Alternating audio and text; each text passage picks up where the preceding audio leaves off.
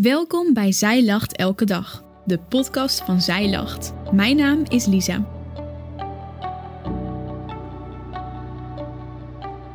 Dit is de overdenking van 10 juni door Paula Don.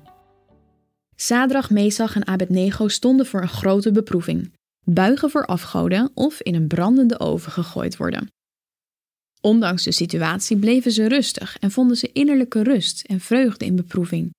Waar haalden ze dat vandaan? Lezen in Daniel 3, vers 14 tot 18. Nebukadnezar antwoordde en zei tegen hen: Is het waar, Sadrach, Mesach en Abednego, dat u mijn goden niet vereert en het gouden beeld dat ik heb opgericht niet aanbidt?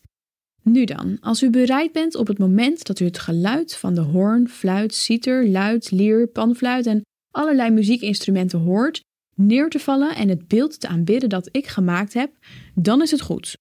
Maar als u het niet aanbidt, dan zult u op hetzelfde ogenblik midden in de brandende vuuroven worden geworpen. En wie is dan de God die u uit mijn handen kan verlossen? Sadrach, Mesach en Abednego antwoordden en zeiden tegen koning Nebukadnezar: Wij hoeven u hierop geen antwoord te geven. Als het moet, kan onze God, die wij vereren, ons verlossen uit de brandende vuuroven. En hij zal ons, o koning, uit uw hand verlossen. En zo niet, het zij u bekend, o koning, dat wij uw goden niet zullen vereren en het gouden beeld dat u hebt opgericht niet zullen aanbidden.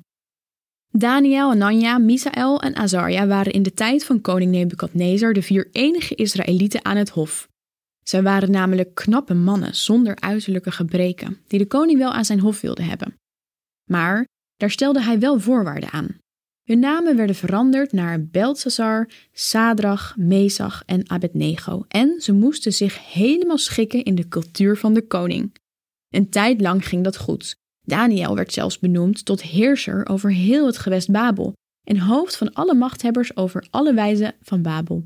Zijn drie vrienden werden bestuurders van het gewest Babel. Maar op een dag liet de koning een gouden beeld maken en eiste van zijn volk dat het beeld aanbeden werd. Sadrach, Mesach en Abednego waren trouw aan de heren en weigerden zich te onderwerpen aan een beeld. Zij kwamen onder druk te staan en hun geloof werd beproefd. De koning dreigde ze in de brandende oven te gooien. Je zou denken dat de vrienden in paniek raakten, misschien zelfs onverstandige beslissingen namen. Maar niets is minder waar. In alle kanten vertellen zij de koning dat ze zich niet voor het beeld zullen buigen en ook zijn andere goden niet zullen aanbidden. Het is niet moeilijk om te bedenken wat de reactie van de koning is. Zijn woede wakkert nog meer aan. Hoe kan het dat de mannen zo rustig blijven? Jacobus schrijft in Jacobus 1, vers 2 tot 3: Acht het enkel vreugde, mijn broeders, wanneer u in allerlei verzoekingen terechtkomt, want u weet dat de beproeving van uw geloof volharding teweegbrengt. Vreugde? Hoe kun je nu vreugde in beproevingen voelen? Ondanks dat het je geloof kan versterken, lijkt vreugde een sterke uitdrukking.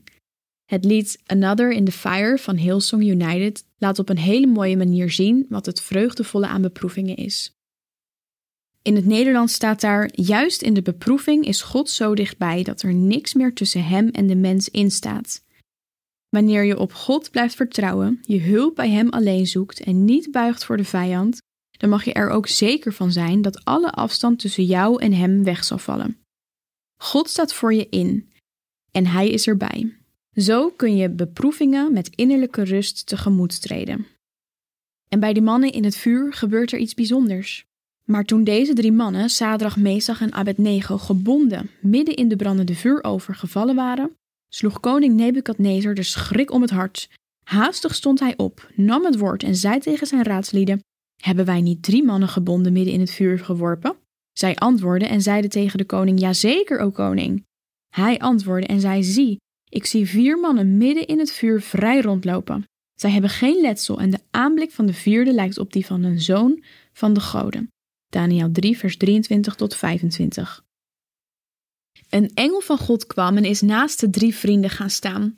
Gods hand overbrugde de afstand tussen hemel en aarde en hield de vlammen van hem weg.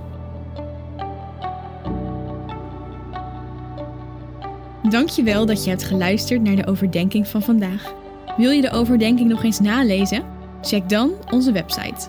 Je vindt daar ook nog meer toffe dingen die jou helpen om de Bijbel vaker te openen, zoals boeken, Bijbels, cursussen en evenementen.